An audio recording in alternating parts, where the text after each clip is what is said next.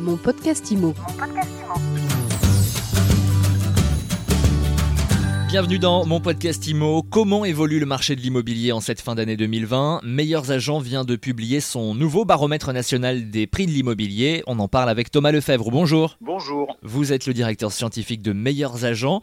Alors la France a connu donc ce nouveau confinement, euh, dont on va d'ailleurs bientôt sortir. Le marché de l'immobilier a-t-il résisté face à ce nouveau confinement? Eh ben, contrairement au, au premier confinement, l'activité immobilière effectivement déjà a continué euh, durant le mois de novembre et c'est important. C'est vrai, c'est c'est déjà une, une sacrée distinction par rapport à ce qui s'est passé au printemps. Et ça, malgré l'interdiction des visites. Pourquoi est-ce que ça, ça a pu continuer? Parce que bah, les agences, l'ensemble de la chaîne de transactions euh, immobilières, euh, elle a su s'adapter, été déjà bien plus préparée qu'au printemps, Mhm. avec le déploiement notamment d'outils numériques comme la signature électronique, comme différents dispositifs de prospection à distance ou encore euh, l'utilisation de visites virtuelles. Et tout ça, mine de rien, a permis la conclusion euh, des projets qui étaient déjà bien engagés en septembre, en octobre. On estime qu'on a perdu un peu moins de 10 000 ventes en, novembre. C'est en gros euh, 10% du, du marché habituel de novembre, des promesses qui se signent en novembre, alors que euh, lors du premier confinement, on avait perdu euh, 180 000 transactions, euh, ce qui était euh, en gros de l'ordre de 75% du marché. Un marché qui résiste donc euh, pour ce deuxième confinement. Alors la sortie du, du premier confinement en mai dernier s'était accompagnée d'une euh, sorte d'euphorie avec euh, une explosion euh, du nombre de promesses de ventes signées.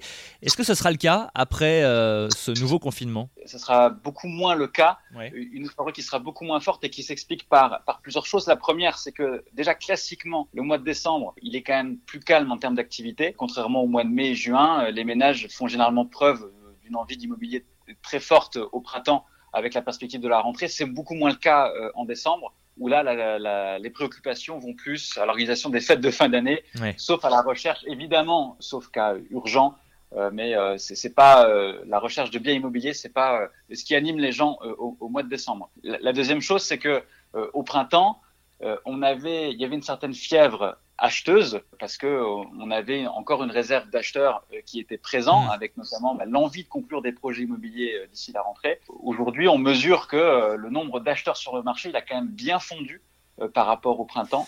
Euh, et euh, on a un dynamisme qui est euh, déjà moins, moins avéré. Alors vous parlez du nombre d'acheteurs, vous parlez dans ce baromètre de l'indice de tension immobilière qui est particulièrement bas dans de nombreuses grandes villes.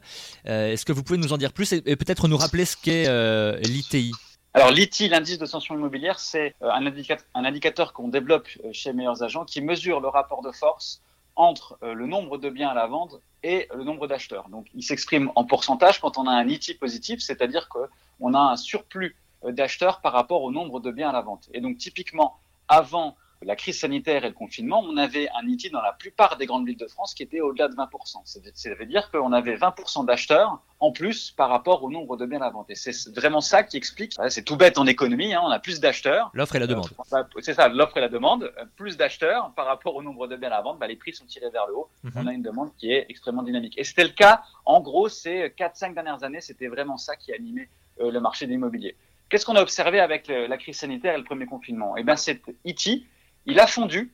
euh, et euh, dès euh, la rentrée, en fait, on, cet IT qui était, euh, par exemple, à Paris de 23%, euh, il est passé à 6% euh, aujourd'hui et il stagne autour de 6%. Donc, c'est-à-dire qu'on n'a plus que 6% d'acheteurs par rapport au nombre de biens à vente. Donc, on comprend bien que cette euphorie qui décrivait particulièrement bien ce marché de l'immobilier, bah, en fait, est, est poussé par cette euphorie poussée par des acheteurs. Et ben, c'est plus vraiment le cas aujourd'hui. Alors, il y a toujours un- des acheteurs, mais en tout cas en, en moins grand nombre que ce qu'on pouvait constater avant. Alors je sais que c'est difficile de faire des prévisions, mais est-ce que vous pensez que cette euh, ITI pourrait euh, basculer en négatif l'année prochaine? Ça va, ça, ça, ça va dépendre euh, de, de, de beaucoup de choses. C'est effectivement très compliqué euh, de le dire. Aujourd'hui, ce qu'on constate en tout cas, c'est qu'il stagne. Euh, il, a, il, a, il a beaucoup baissé. Euh, il a beaucoup baissé, euh, voilà, passé de 23 à 6. notamment Ah oui, c'est énorme. À peu près, euh, et c'est à peu près le cas dans la plupart des grandes villes de France. En fait, on a à peu près ce, ce- et ça s'explique assez bien en fait, hein, compte tenu du contexte. Oui, bien sûr.